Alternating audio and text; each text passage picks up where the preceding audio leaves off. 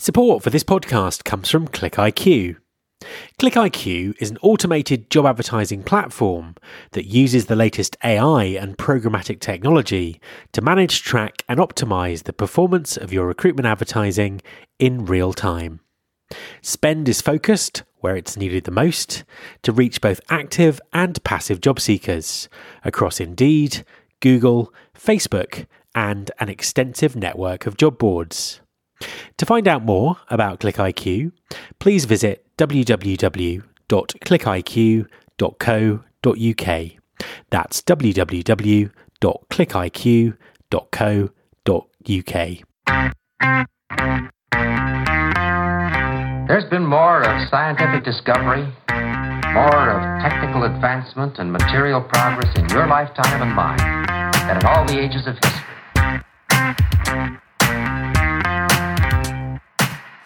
Hi everyone, this is Matt Alder. Welcome to episode 189 of the Recruiting Future podcast. Talent acquisition is difficult. Companies are changing, talent markets are changing, technology is changing, and for many employers, the transactional model of recruiting is no longer delivering. So, what is working, and how should talent acquisition leaders be driving change within their businesses? My guest this week is someone with the insights to answer these questions. Allyn Bailey is Talent Acquisition Transformation Manager at Intel, and she has some really interesting experiences to share. Enjoy the interview. Hi, Allyn, and welcome to the podcast. Thank you. Um, I'm excited to be here. I love to chat. Fantastic to have you on the show. Could you just introduce yourself and tell everyone what you do? Absolutely. So, uh, my name is Lynn Bailey. I am part of um, Intel's global talent acquisition team.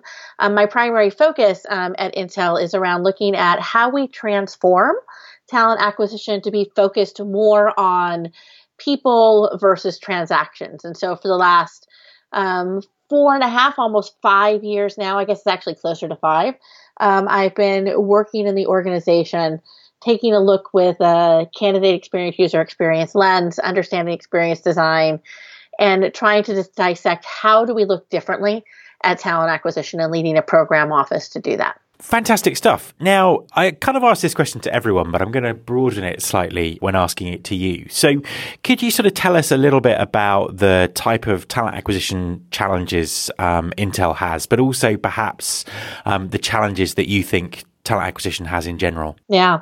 Um, so, I think that when I think about um, Intel specific challenges, the things that kind of started um, this work to begin with, and, and, the ones that we continue to um, deal with is the fact that you know talent in the landscape for talent is changing, and um, Intel is a is a name brand, obviously, right? We have um, we don't necessarily have a lack of people applying to opportunities for us, um, but having relevant people apply um, or um, being able to articulate to people what it is that we actually do as we start to transition out of being just a processor company to being one that's really about data and thinking differently about technology in general. We're constantly evolving both the types of skills that we're looking for and the types of work that we're doing. It's a highly um, a, a highly evolutionary space, right?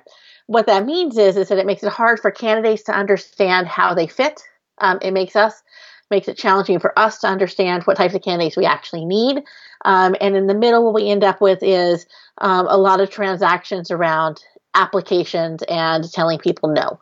Um, so that's a that's our biggest challenge, right? Um, I actually think that that is a version of the same challenge that we see across almost all large enterprises today. Um, that from an enterprise um, focused talent acquisition space, we have focused so much on volume and speed and cost of hire um, that um, we have created an engine um, that doesn't necessarily align to the root of what talent acquisition is about, which is people. Um, and understanding who people are and how best to um, connect them to opportunities. And so it creates this dichotomy, this big challenge between how do you become efficient and manage the volume and the breadth of um, of work that you have to do, but also do it in a way that creates quality and the right experience, so you actually generate the right people and the right jobs. And you mentioned there that uh, basically, for, for lots of people, talent acquisition has become this sort of um, transaction driven engine. What should it be changing to, and how should that change happen? So, I think, I, I personally think, um, the big shift needs to be towards thinking about people. So, um, here's what I mean by that. I think that if you look at what's happening in the talent market itself, how individuals actually look for and manage their own careers and their own work. Um, the days of talent, you know, finding the one great job and staying there for 20 years, right, is, has started to, to is not only started, but has gone, right? Um, instead, people are in and out of jobs all the time. They're interning, they're transitioning, they're gig working. Um, and I think talent acquisition has to adjust to that. And part of adjusting to that means starting to look at individuals and people that they engage with um, as relationships they're building for the lifetime of that person's career. Feeling comfortable with the idea that I'm going to engage with you today in one opportunity, and you may or may not be a right fit for it, but I need to maintain and manage that relationship with you because someday you may be the right fit for something else further down the line.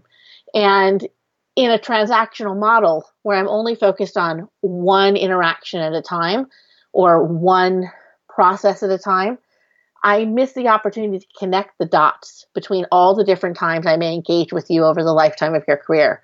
And if I don't connect those dots, I don't get enough insight and knowledge about you.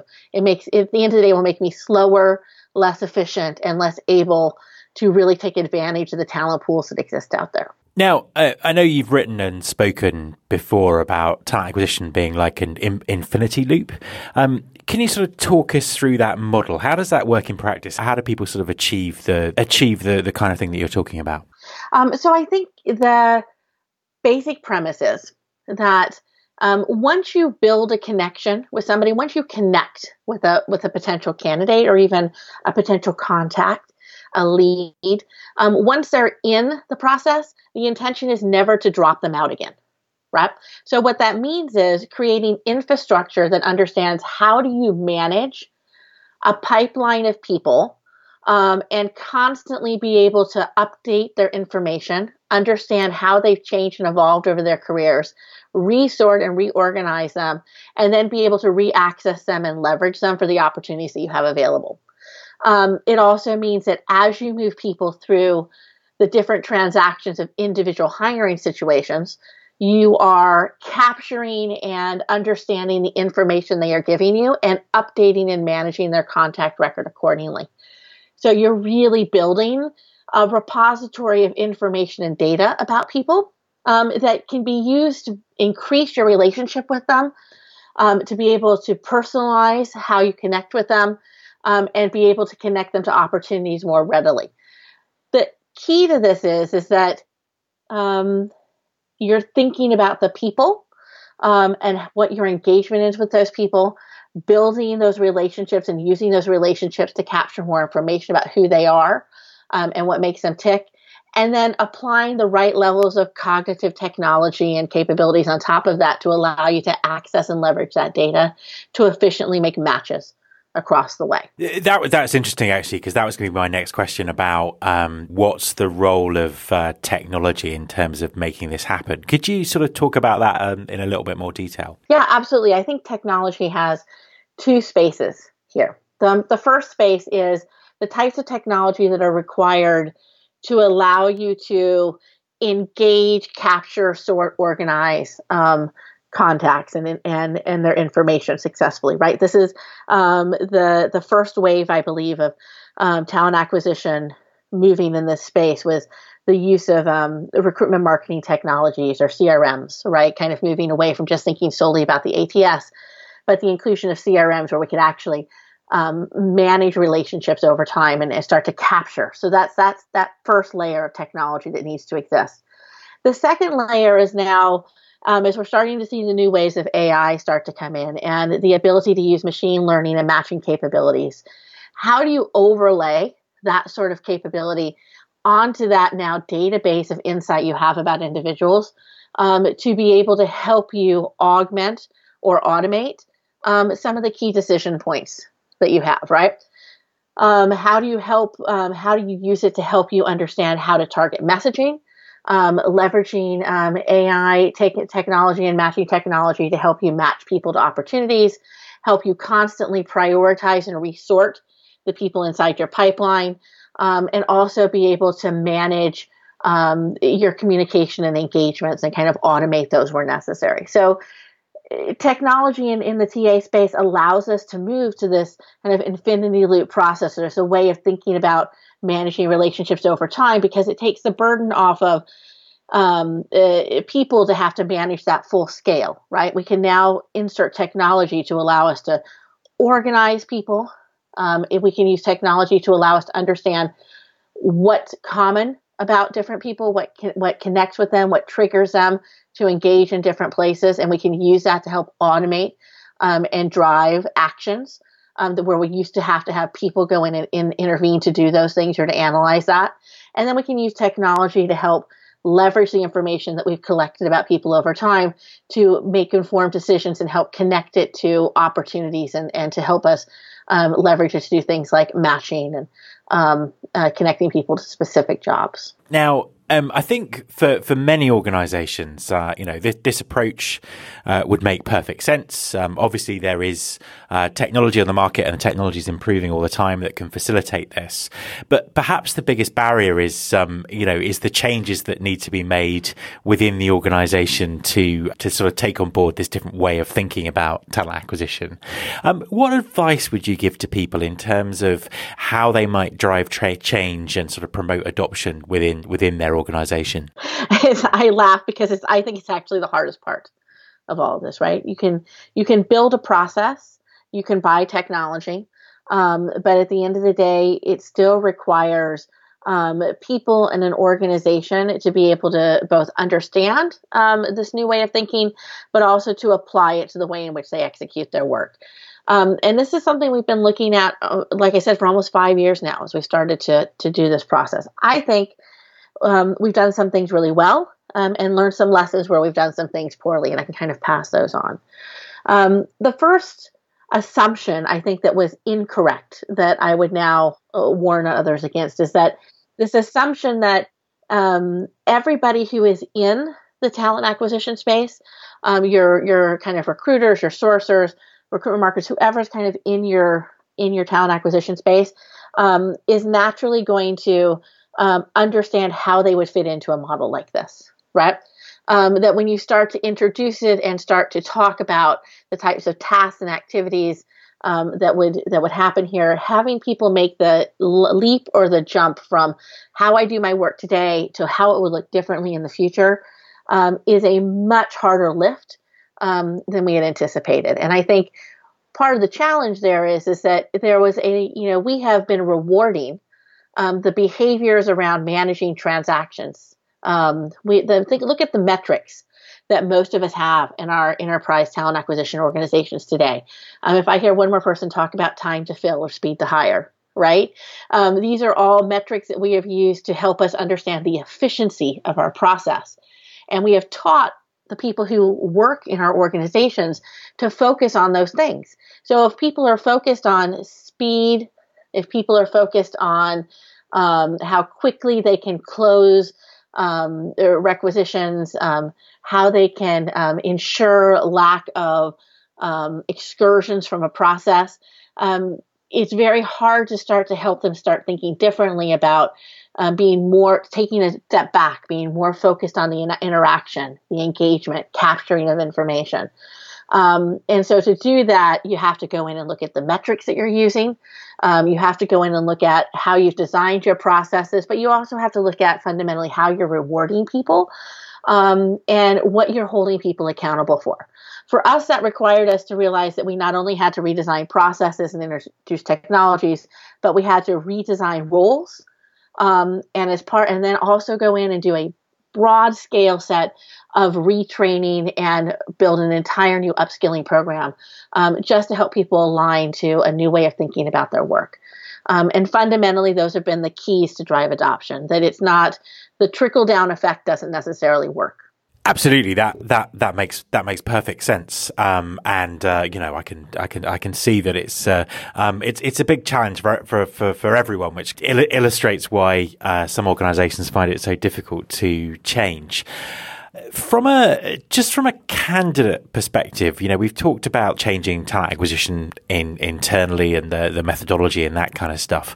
How uh, how did you go about um, sort of reviewing and designing your candidate experience at Intel? So, from you know, candidate experience is actually where we started all of this. Um, my initial job coming into the organization was to um, look at our candidate experience. And I can tell you our early um, work was around um, talking to candidates. Um, we are. Um, uh, we've been strongly involved in the talent board's CandE process for years, and it provides a wealth of data and information if you actually go in um, and look at even just the open-ended comments and, and, can really get a good sense of what candidates are saying about their current experience. But we then augmented that um, with a lot of um, frontline user research globally um, with our candidates, and not just candidates, by the way, who um, applied, um, but candidates who demonstrated interest and looked across the entire spectrum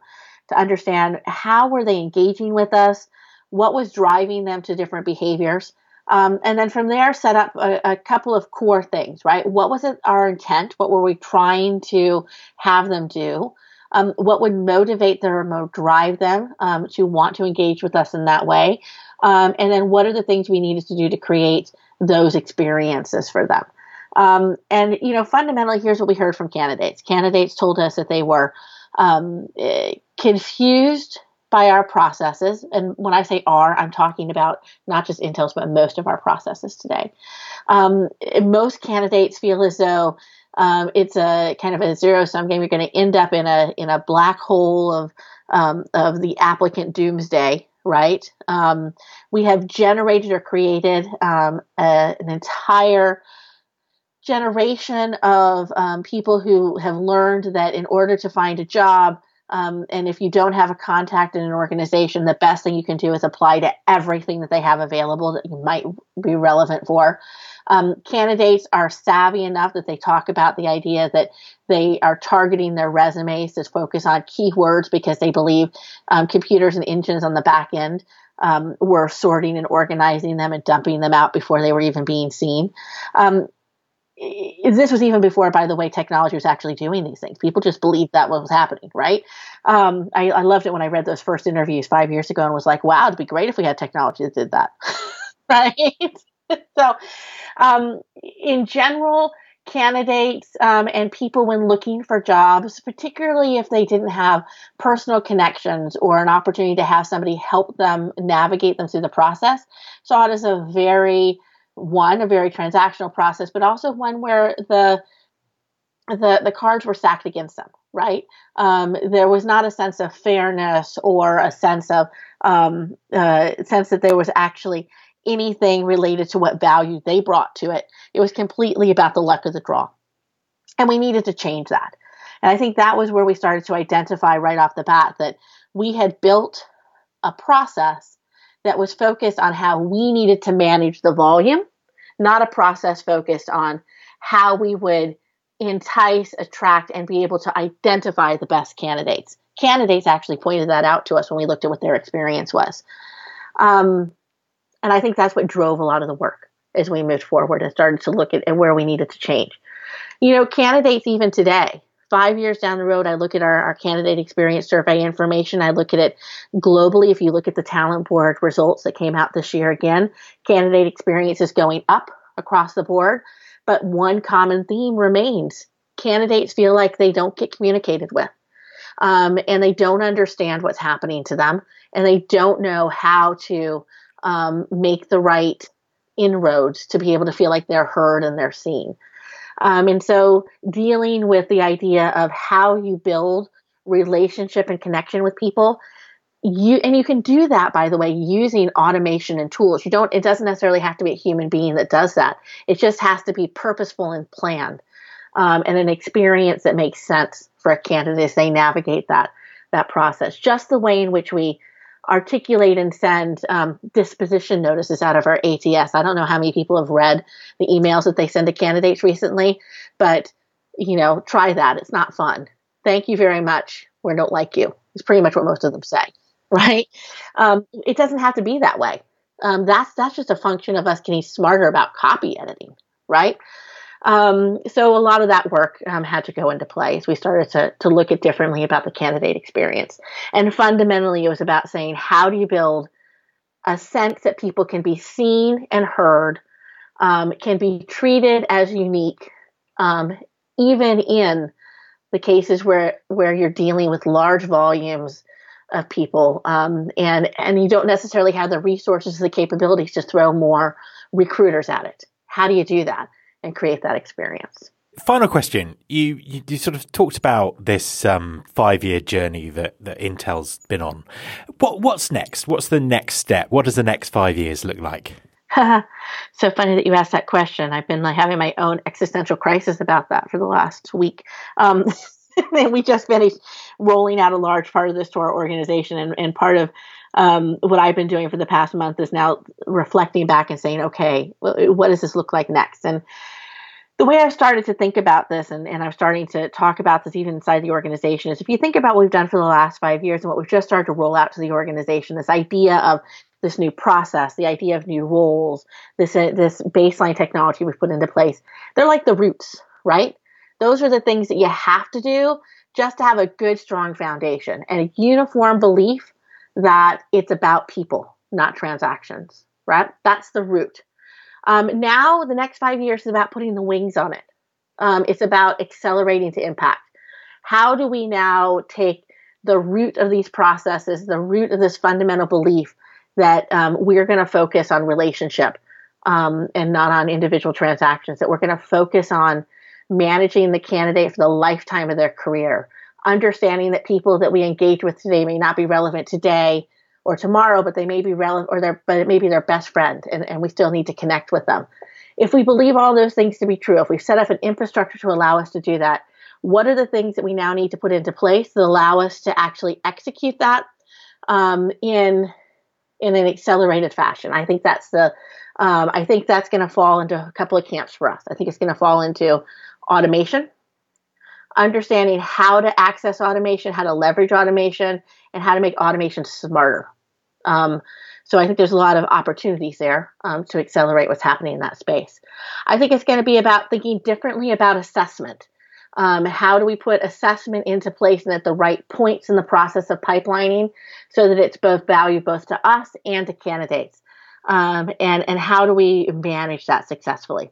I think it's going to be about um, thinking at an enterprise level differently about the talent pool. If we're now understanding that we're managing a candidate for the lifetime of their career, that means the segmentation of external and internal sourcing needs to stop.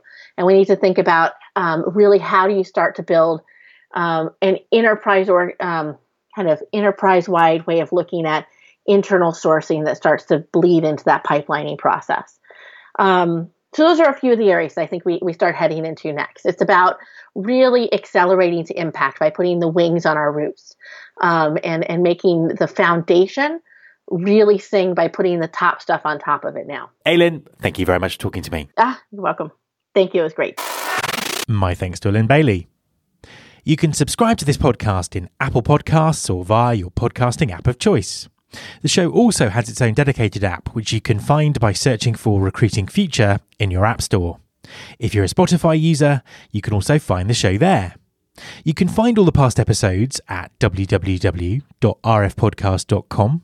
On that site, you can subscribe to the mailing list and find out more about working with me. Thanks very much for listening. I'll be back next week, and I hope you'll join me.